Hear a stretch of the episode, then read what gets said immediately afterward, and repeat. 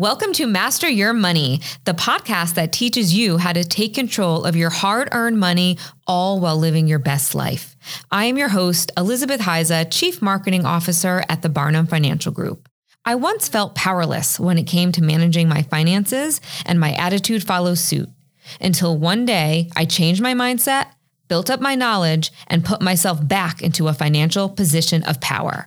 And I started this podcast to provide you with the same education and advice that I received on my journey. Now, I want to help you master your money.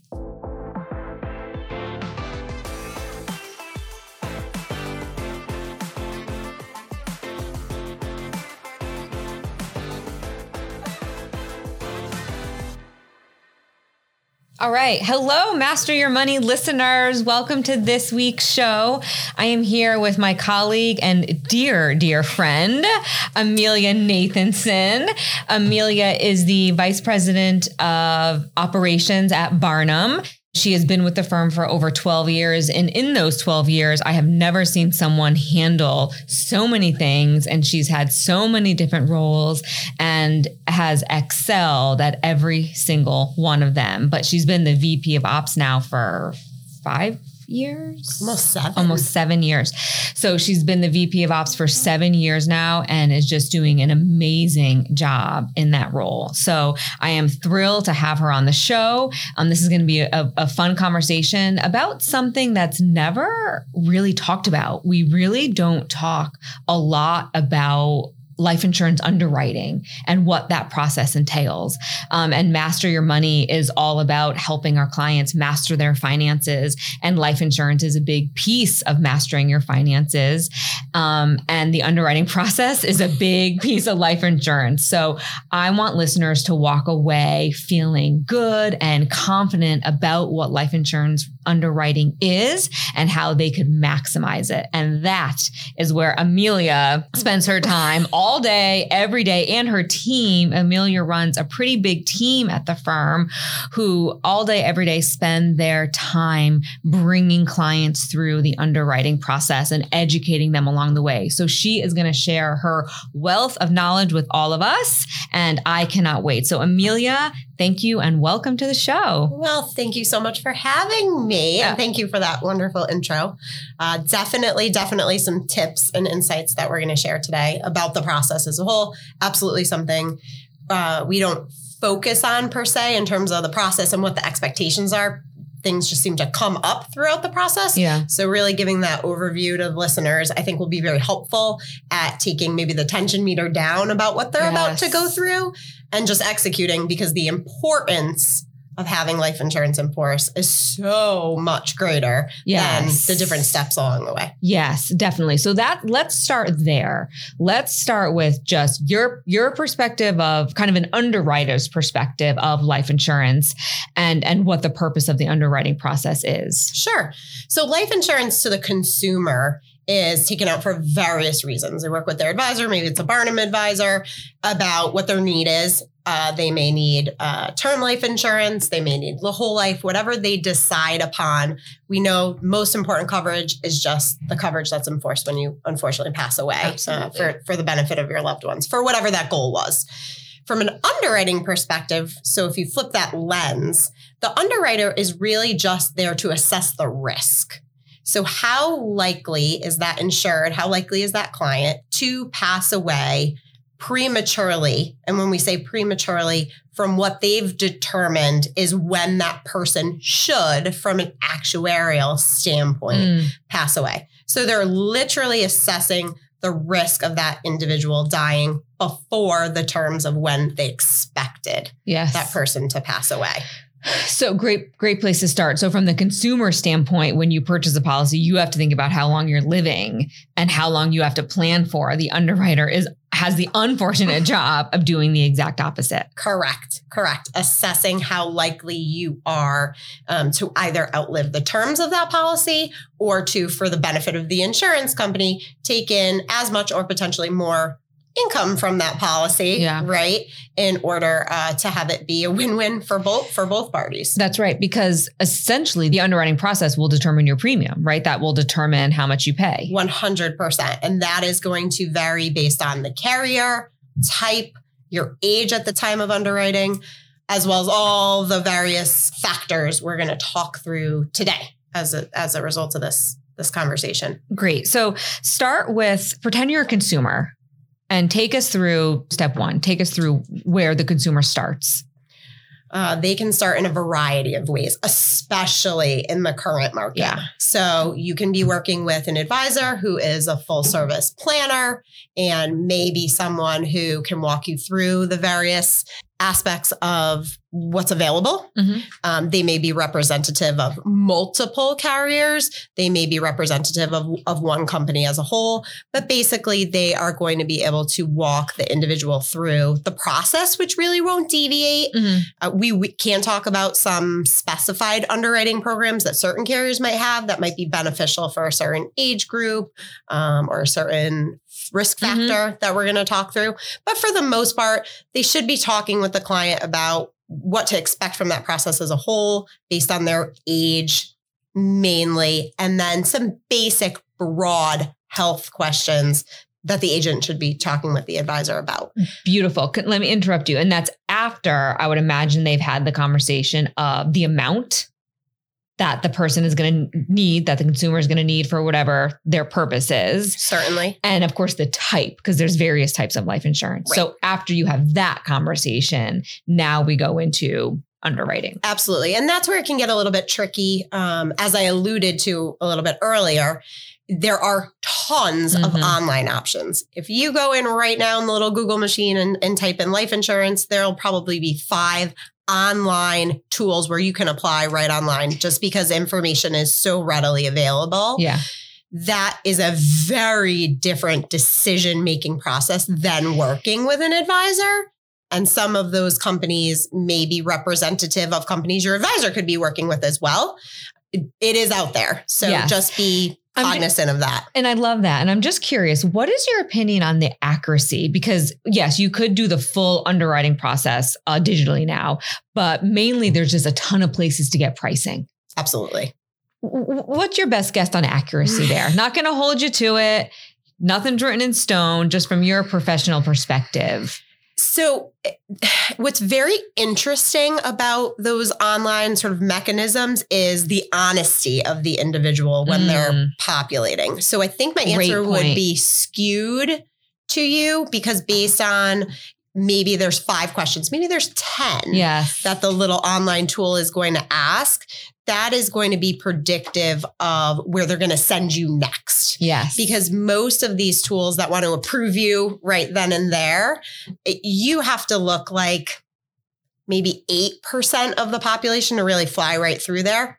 Everything else is going to spit you into an algorithm that's going to look like traditional underwriting that we're going to talk about today, um, or spit you out to another vendor company or something along those Yes. lines. So without getting into privacy sharing and data, you know, you'd have to really sign your life away at that point in time. Yes. I would probably say that that only there's probably between an eight and ten percent true approval rating of doing that online, and then everything else is really going to turn into what we're going to talk about today with traditional underwriting. Yes, because at the end of the day, Amelia and the listeners are gonna they know this or they're gonna hear this.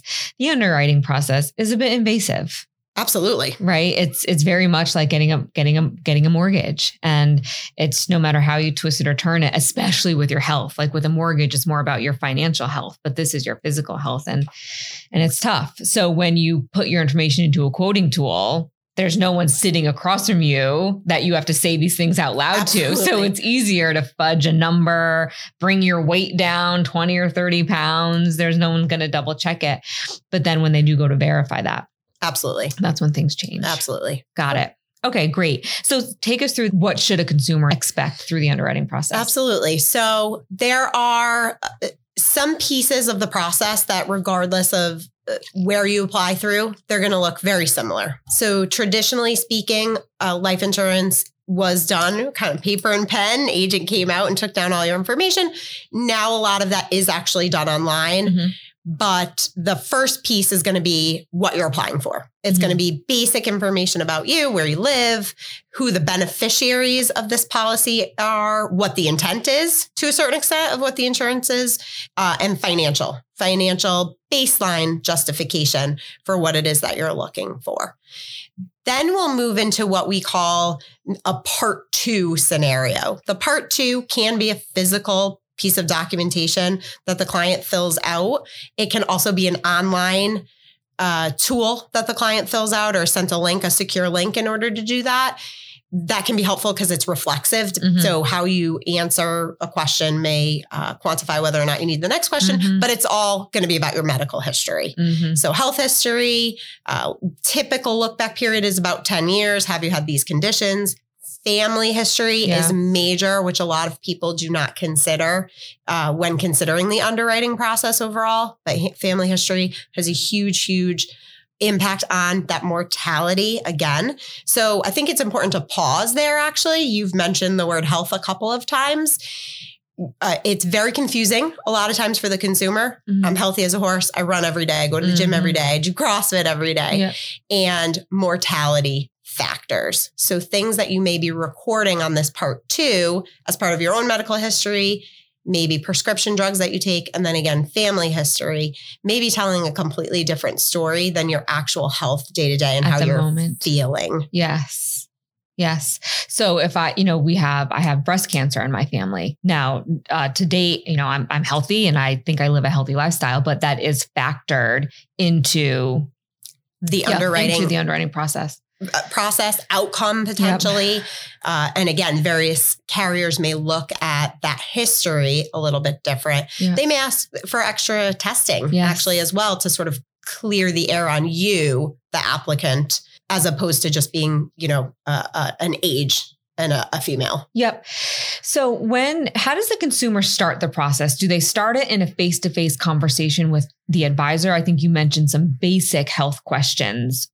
What do those look like? really good question so if you're working with an advisor who essentially kn- knows their stuff Mhm, they're going to ask you some of those those baseline questions up front mhm. um, how is if they are sitting belly to belly with you Mhm. essentially what is your height and weight Mhm. that is a huge factor sort of charted out in most algorithms of what you qualify for from a baseline level uh, what does your family history look like any history of cancer for you high blood pressure Mhm. cardiac uh, any kidney type diseases baseline stuff I would And imagine like smoking. smoking for sure. So Mhm. com- sort of a completely different uh, conversation nowadays as well. And then major one, per- what drugs are you on? Okay. Pretty much everybody's on some Something. type of prescription drug. Mhm. Uh, some can be considered very benign from a life insurance underwriting standpoint. Some would be considered a little bit, um, a little bit more aggressive. In okay, sorry. Go No, no, no, don't be sorry. In go ahead. Um, so smoking, Yep. I was going to kind of bucket those. Yep. Um, they may ask you about lifestyle. So Oh, okay. smoking, um, drinking. Got it. Again, some of these things can be okay, Yes. quote unquote, from a life insurance underwriting perspective, but you may be looking at a different bucket or tier and then price. Yes. So, really important to be honest on a lot of these factors because if we do move into the additional underwriting requirements, they're all going to come out in the wash. That's what I was just going to say. What is the advisor doing with this preliminary information? for sure. What they should be doing is advising out you on what to expect Okay. for an outcome. Okay. So Got it. An outcome either- as far as price. Got it. yes, um, that you could expect you're going to fly right through this process.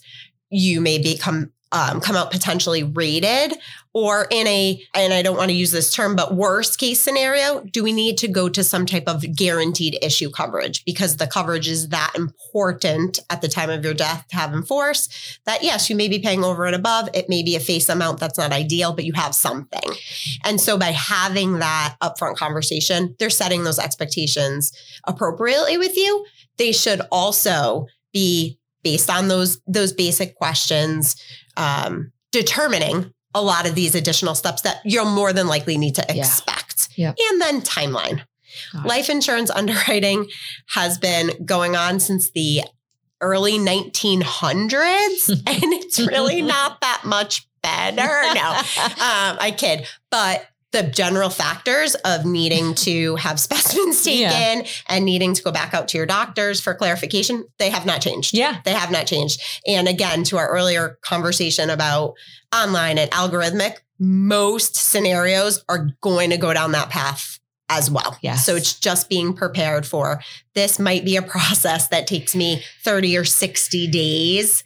And we shouldn't really be blinded by that life insurance is going to be a a quick, quick little uh, Yes. walk in the park. You mentioned the mortgage industry, very similar. The underwriters are going to come back with follow ups um, and maybe additional requirements. Yep. And that's really what my team facilitates. Yes, but I love how you said when you're having that conversation with your advisor, as awkward as it may be, being honest is so important because I think from what I heard from you, the advisor is looking for red flags that are going to put a kink in the process or that they know from their experience is going to take extra long or that will increase the price or that just may be no goes, unfortunately. Things that they hear that you know, they may say right off the bat, I'm not really sure. We should maybe go in a different direction. And then you have that conversation. For sure. Yes, that's definitely something. And you'll know that you're working with an advisor who is is doing what's right by each consumer or client if they do stop that or they do tell you about some of the tougher Sure. things to expect. Yes. Because they're trying to set that expectation up front. Yes. Yes. And even if you're healthy, the process just takes long. Mm-hmm. Right? There's no way around that. There's it's just and you're going to go through kind of where those bottlenecks are, but it just takes a while. It so does. so understanding that up front. Sure. Okay, so as a consumer, I'm sitting with my advisor. We did this preliminary kind of questionnaire or this preliminary medical. The advisor didn't hear anything crazy, so I'm going to move through the underwriting process. Now what? Uh, so, a couple things. We mentioned uh, that part one, so baseline and information that's going to get in front of an underwriter. Mhm. uh, then that part two information is going to get in front of the underwriter, whether it's that paper and pen document we spoke about or whether the client does it as an additional step electronically. Just again, depending on the vendor, the carrier's process. Mhm. They will determine at that point in time or age may determine at that point in time whether a medical exam is required. And a medical exam is an appointment where you can either go to a diagnostic type of center Mhm. or have an examiner come out to your home or place of work. Mhm. And they're going to ask you some more questions Mhm. and make sure that everything matches apples to apples from a validation standpoint. They're also going to likely take some specimens from you as well as some physical measurements. So they will actually take your height and your weight. They will take your blood pressure and they will take typically take your blood pressure a couple of times just to make sure there's no anomalies there. And then the wonderful specimen process uh, will be taken. So typically that's blood and a urine sample. Yep. Uh, they will then package those up in a very secure way. We call it the chain of custody will not be broken. So those will go uh, via an overnight type of service to a lab. And then those specimens, those labs are run for a particular set of tests that the underwriter is looking for. So those labs are not sent to your doctor. They're sent to the insurance carrier. 100%. Wow. after the fact, you can ask for a copy of Sure. the labs or the lab report to be sent to your doctor, uh, which is an actually a very interesting factor for some individuals. One of the most surprising things that's happened through my career is we actually find something on behalf of a client that had, they had no idea based on levels or a lab test that's taken. So wait a minute. So the client will apply for insurance. You through the advisor, through the, they'll get a medical done, their blood and urine done, send it off to the lab. The labs come come back with results, and then the advisor or or someone on your team will have to say, "Oh, we you know we can't give you the, what what we expected for whatever reason. You should go talk to your doctor." that's and that's literally what the conversation oh is. my gosh! And that's how somebody could potentially find out that there's something going on. So there are obviously protective um, uh, rules and regulations in place, mainly HIPAA in this Mhm. particular uh, situation. So there are definitely things that we do not speak to the advisor about, um, or the underwriter doesn't even speak to Sure, us about, yeah. but they will say, the client should be advised to consult with their Consult medical their doctor. doctor. Um, the client can always obtain a secure copy of those labs, even if if n- n- Sure. know, nothing's wrong or happen or Yeah. happens. Uh, they can typically go on a website and put in their personal information and, and grab a copy of those. Uh, sometimes it goes in the industry is like they get a free medical yeah, exam. well, that's what you I was just thinking, and and thank goodness. Like, I mean, that's a terrible way Sure. to find out something that you didn't expect. I mean, my heart goes out to anyone who that happens to, but at the end of the day, you're still finding out. Sure. So, so thank gosh for that process. But yeah, I was going to ask you if people do use it for that. For that haven't been to the doctor in a while. So, but that you raise a really interesting point about how underwriting is different than what your doctor might say about you. So remember health versus Yes. mortality. The labs that the insurance company and and sometimes those vary insurance company to insurance company based on how they rate particular conditions. Uh, they're not going to look apples to apples to what you might have just gone for blood work six weeks ago. Yeah, that's true. So even though we'll talk about this, they may request records from your medical doctor, and those labs might be a part of that. Mm-hmm. Uh, it's not going to be all the levels Mhm. that you are testing for, Yeah. and also specific maybe to the urine sample that the insurance company cares about, if Yeah. you will. Then, you know, hey, I just had a doctor's appointment. Does that work? Yes. Not particularly. Got it. Yes. So you can't say that you don't need a medical because you were just at the doctor's. It doesn't work that way. Absolutely. Which is always where I get tied up. I'm like, I just went for my physical. Why do I have to do this again? But this is also a good time to realize like you can't fib on these things. Like when you're no matter if you're talking to the advisor, if you're talking to the medical examiner, like you can't lie. If you say you don't smoke, they're going to see it in your blood, right? Like if you say you're not X or your weight is X, they're going to weigh you at some point. So um, this is not the time to kind of fudge some things. Absolutely, absolutely. And with the information that is so readily available from an electronic standpoint, and this isn't obviously to scare consumers either, uh, also be cognizant of you could be in that scenario one, that eight to 10% I talked about, fly right through the process, and the insurance company will audit files from time to time. Mm. So medical records might come in, or they may run a check, a prescription check, let's say, again, Mhm. and realize, hey, we got to go back to this client. And we've seen coverage rescinded. Mhm. We've seen coverage re-rated. Oh wow. So you're paying X, now you're going to pay Y. And, and again, I think worst case scenario is rescinded because essentially you just lied. You you falsified information. So we don't even want you as a risk sure. just based on that premise alone. Yes. So whatever you say, it's being verified in this medical exam. Sure. And then what happens? So you do your your blood and urine. You have that initial height and weight test by the examiner. Um, the examiner sends uh, your results to the lab in a secure manner. They go to the insurance carrier, and then and then what? Great. You got the time on spot on. So typically those labs will be run in the lab and the results come back between four and five business days. Mhm. The underwriter at that point in time will typically move to your full file. So they'll look at everything once more. Um, any ch- additional checks that are electronic based that have come in. So things like a motor vehicle report's going to be Mm. run on you from a risk Okay, standpoint. Um, Crazy drivers. Yes, uh, baseline credit might get run. Baseline. We're not we're not digging deep unless you are looking for a financial qualification Okay. over and above. So there are some scenarios we can talk about that uh, look like uh, high net worth individuals Mhm. or uh, folks that are going to be applying for XYZ now and then XYZ in the future may underwrite for a full amount and just get more requirements that are needed. Mhm. But from um, a general information standpoint, those are going to be your major pieces. So MVR, prescription check, and a, and a, and a baseline credit check. Once they have that full file, the underwriter will determine, hey, I have enough information, or I got to go back to your medical doctor to really substantiate some of the stuff that's going on. Either your answers to questions or to find out how the doctor has determined you should be handling this condition that you have that could be completely manageable and Mhm. completely benign, but are you taking those appropriate steps? Um, or have has the doctor, and this is really the hang up piece for a lot of cases that take a while, has the doctor rem- recommended that you do additional testing and you haven't done it yet? Yes. So you need it. You ha- you showed X. It was inconclusive. Mhm. They recommended Y in six months.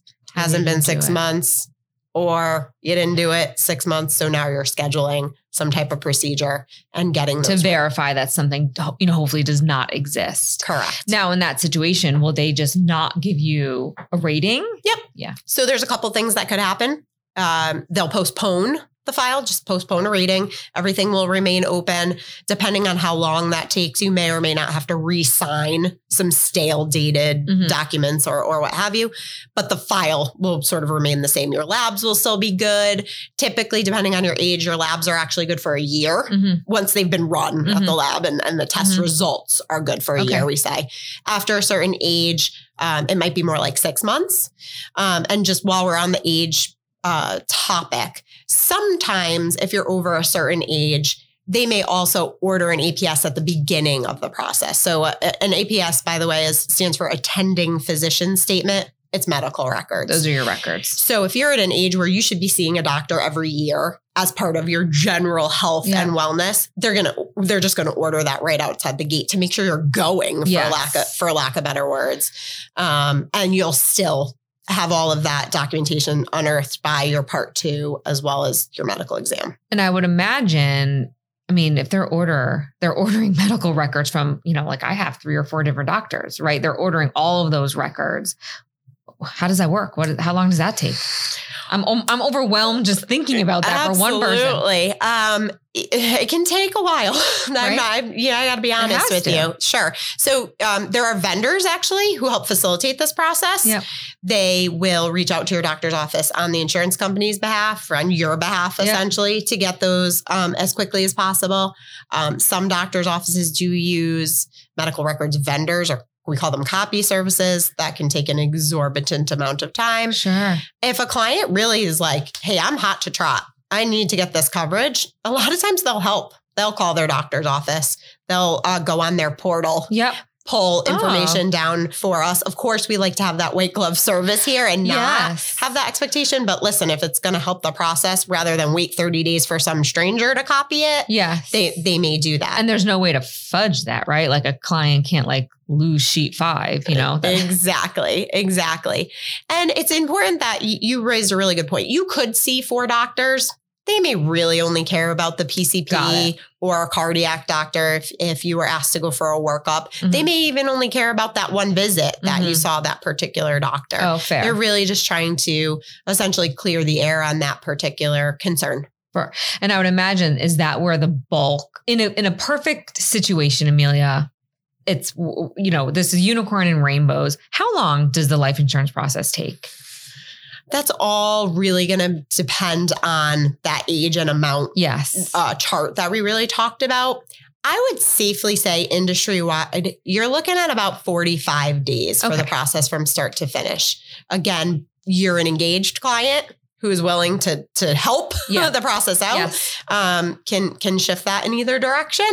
Um, you're on the spot about getting your medical exam. Most examiners or companies, if you're able to go to a Quest Diagnostics or something like that, you're able to be seen in two to three days. Yeah. So if you're if you're on the ball about it, 45 days feels about right Okay. as an average. Okay. We have seen it Sure. take six months. Oh, of course. And then, you know, there's other factors as well. You may get a medical approval. So whether that's a rated or, or a best class rating, and then need to do trust work. So your advisor is working with you and saying Mhm. like, well, these aren't going to be personally owned. They're going to be owned by a trust. Mhm. So that might stall the actual issuance of the policy being in force. But uh, for our purposes, Yes. the underwriting is done. A good 45 days. And a lot of that I would imagine is just hunting down this information. For It's- sure. It's not like it's 45 active days that the consumer has to do work. It's just it's just the time it takes for the underwriter to get what they need. Sure. Is this process, Amelia, universal? For the most part, Mhm. yes. There aren't outside of, again, you being that sort of perfect specimen or having algorithmic factors that help. Most vendor carriers, insurance companies using those terms, i- i- you know, integrated. eh, Have some type of algorithmic process here. They are trying to get those best ratings out in front of uh, those candidates as quickly as possible Mhm. just get those risks in force and then spend their time, spend their underwriting dollars on um, clients who need the full fledged process. But all in all, it's about the same. It's about the same. yes. You talked in the beginning, and I'm dying to get into this the technical side of underwriting. So, like, you know, when someone says you can get life insurance in seven minutes, like, is that accurate? Or do you have to be like a superhuman to take advantage of that? Like, can a normal person do that? Talk to us about that, that, those types of advertisements. You do sort of have to be superhuman. And it's an interesting question because you have to be superhuman, but also have enough digital footprint to prove you're superhuman. So it's Oh. not okay also to be, let's say, 20, Take my word for it. well, be 21 years old and hit none of the checks. They're going to Uh-huh. say, oh, who knows? Yes. And you'll spit into regular underwriting. So you have to be literally perfect. You have to have enough information digitally for them to obtain. So enough benign prescriptions and a clean MVR and and and Okay. and. Um, So you can't have like no records, like between. 21. That's really no, what it I- is. I've never gone to the doctor That's before. really I'm so what- healthy. That's really what it is. We've actually underwritten tw- twins, so 17, 18 years old. So enough of a digital footprint. They have a driver's license. Mhm. They're hitting some of these um, Okay. medical information pieces, but one twin gets approved algorithmically. The other one says, nope, you go. Get you- out. You, do not pass go. Get out. and just literally because they're different humans, Yes. right? And they just didn't pass the algorithm. Yes, it's almost like credit. How when you're younger, you, ha- Yes. you have no credit, so you know, so your credit score is low because you have none, you have nothing to show that you can pay. So that's interesting. It's the same Yes. And we refer to it uh, a lot of times as that digital footprint. digital So- footprint. What's included in that? Like what?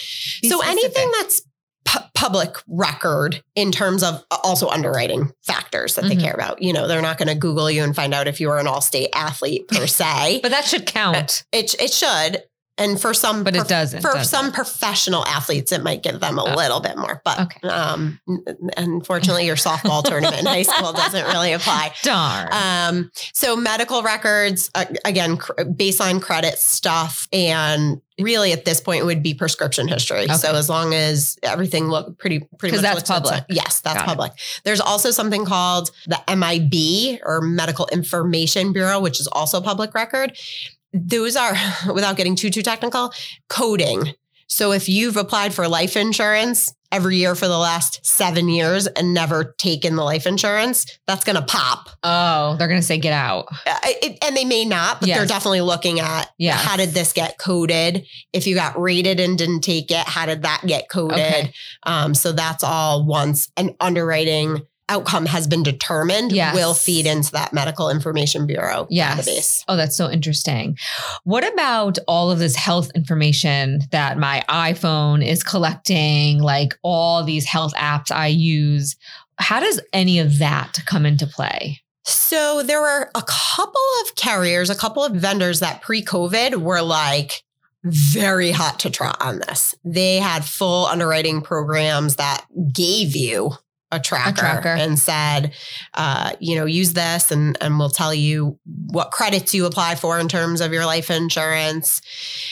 I'm not sure that it worked from an algorithmic standpoint because if you are to Google that topic, most of the articles are from 2019, 2020. Mm. I think it more morphed into the health insurance space and getting credit for your activity or your steps and credits that way. I'm not sure if on medical underwriting ever hit how it affected mortality.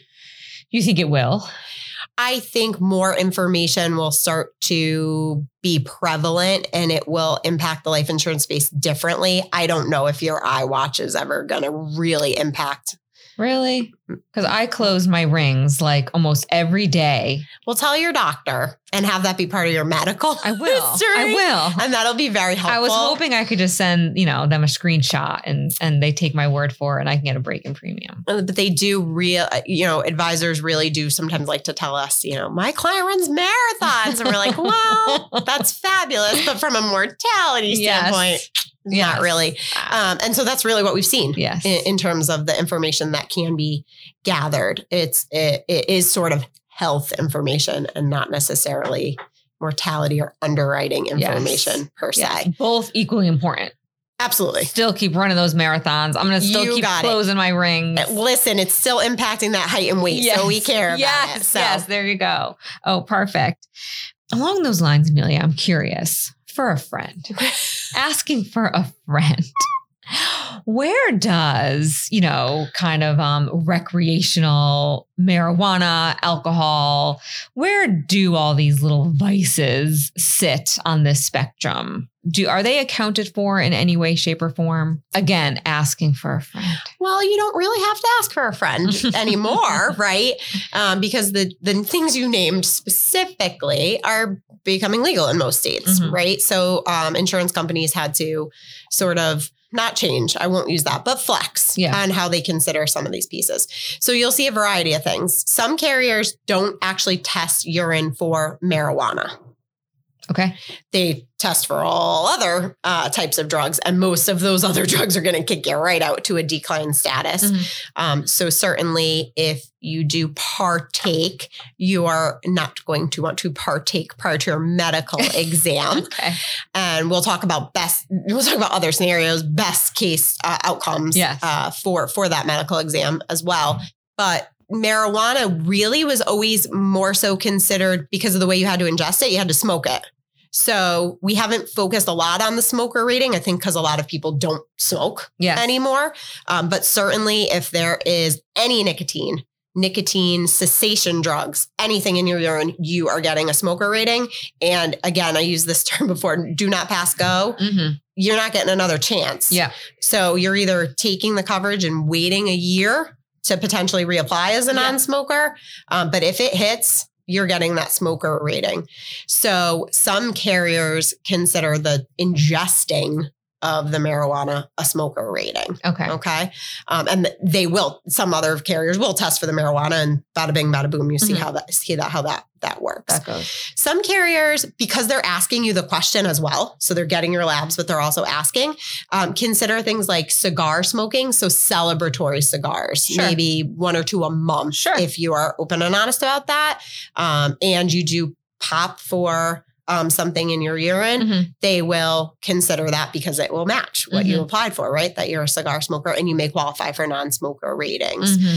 Um, but I think that's the biggest one up front is is the marijuana, and. I think that's probably where we'll see more carriers shift um, to maybe not testing for it or looking at it in a different way. Well, looking at it almost like alcohol, like we talked about in the prep call, where it's like, you know, once to twice a week, two to three times a week, you know, or you you have a problem. So I would imagine it's it's taken into consideration like that. Um, to a certain extent, yes. Mhm. So if and I don't want you to think there are some knockout tests in the blood and urine, but there are also some where a company may come back out to you with a sheet that asks you to answer some more specific questions about recreational types of use. So they may ask you questions about alcohol use or you know drug use and, and how often or what the history of it was if if you were honest about it and now it doesn't exist or it's in your medical records Yeah. and now we're kind of talking through it. Yeah. So I don't want consumers to think like, oh, I'm out. Because No. I, you know, because Yes, I, I had quite the life in college. But they will ask you some more qualifying questions again to determine how would that is that impacting your overall mortality risk. Sure. And I, I would imagine that's a conversation that you would have with your advisor and and they would steer you in the direction that's your that's your best course. For that's sure. going to give you the very best outcome of success. Very similar to how a company might look at breast cancer history Mhm. differently than another one. Got it. Some may be a little bit more flexible on marijuana usage or alcohol usage or, or what have you. Oh, got it. Speaking of that, and we'll close up after this, but um, can you give everybody some tips on how to maximize that medical exam? So you've submitted all your information, and now they are coming back and say, "Oh, Elizabeth, you're not as healthy as you think you are, or you're you're not as stellar as you think you are. We need to give you a medical. We're going to have someone come out to your house next week to give blood and urine and height and weight. Could you just give us some tips on how to maximize that?" Absolutely. Um, first is if you're not feeling so good, cancel or postpone. If something's going on with you, Oh, interesting. health, and wellness wise, don't try to win the race, right? Yes. I'm going to meet this appointment. You're not going to get any wards. That is Yes. correct. And don't be a hero. yes. Cancel or postpone if you're just not feeling your best. God forbid there's something super benign, but then again pops, and now we're ordering medical records Yes. for something ridiculous, right? Great point. Um, good night's sleep. Be really well rested. I typically recommend to do a morning appointment, but if you're not a morning person, you can certainly do it in the afternoon. Uh, most of the tests they're running are not fasting tests, Great, like when I you gonna yeah when your your doctor um, sends you for those types of tests. But you should eat well that day if you are in the afternoon, meeting well balanced Mhm. you know have have your best breakfast and lunch not eat mcdonald's before Mhm. before the appointment because you're rushing. That's not an ice cream for lunch type of day. no it is not. It is not. Uh water. Cannot say enough about it. From two standpoints number one water is the nectar of the gods. You should be drinking water. But number two it's going to be very hard to take urine sample from you if you say "Ugh, I haven't drank water all day my first glass was an hour ago Sure. you're going to be sitting with this examiner till Sure. till you can Yeah, go yeah. essentially it also can have a really really tough impact on your blood draw Yeah. so if you know that you're someone who typically has a tough time giving blood, certainly let your advisor know that too. So we can try to work out where you can get your blood drawn, but also know like I need to drink a lot of water. I need to make sure I'm well hydrated so that sample goes um, goes well, goes correctly. Um, actually, don't do any heavy exercise. So if you're Oh. somebody who does Few. does run That's those one excuse. marathons or like my crossfitting husband, you're Mhm. not going to rush, you know, off the I'll machine. skip the gym that day. Yes, to your appointment. Um, it can actually uh, throw off your blood test results as well. Certain um, certain levels will pop after exercise. Um, try to avoid caffeine. Can have a impact on blood pressure. Mhm. And similar to, it's hard because some people don't love the idea of having any type of medical Mm-hmm. exam, but you really don't want your blood pressure to pop. So be sure to try to be calm and just, you know, approach the, the exam like from a less anxious place. Okay.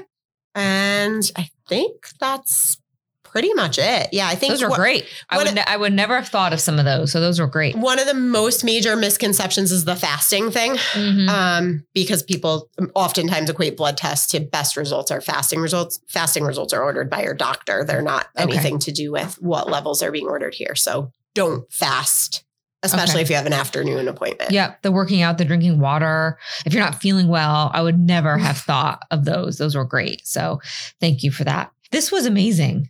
Amelia, this no one, this is like the unseen part of life insurance that nobody Underwriting the untold story. Yes, the untold story. That's what we're going to title this episode. But you never talk about this part of the process. And you could tell by your level of expertise that you know what you're talking about. And we said this in the beginning, and it's important enough that we need to say it again. Life insurance is so critical to your to your financial future, to your portfolio, that as tough as the underwriting could process could be, it does not hold any weight as to the importance of how of, of how important life insurance is. So do not let it stand in the way of you getting the proper coverage for yourself and your family. Could not agree more. And thanks for the opportunity to talk, to really talk about something that can seem overwhelming. We do, we actually kind of paused at various points, like, wow, that's overwhelming. Yeah. It can be, uh, but it is so super important, so super important. Um, and hopefully, you're going through the process at a time in your life where you can get coverage that will remain with you, or Mhm. that might be convertible, Yep. and really hold on to that to that health health and wellness reading as it pertains to to your mortality and from an underwriting perspective. Beautiful. Beautifully said. Thank you again, Amelia, for being here. And that is our show for today. Thank you for listening to Master Your Money. Please rate, review, and subscribe on Apple Podcast, Spotify, or wherever you listen to your podcast. Every little bit helps. You can also follow us on our Instagram at Barnum Financial Group. If you're interested in connecting or working with a financial advisor at the Barnum Financial Group, the links are in the show notes of this episode. All opinions expressed by the program participants are solely their current opinions and do not reflect the opinions their respective parent companies or affiliates or the companies with which the program participants are affiliated. Investments or strategies mentioned in this program may not be suitable for you, and you should make your own independent decision regarding them. This material does not take into account your particular investment objectives, financial situation, or needs, and is not intended as recommendations appropriate for you. You should strongly consider seeking advice from your own investment advisor.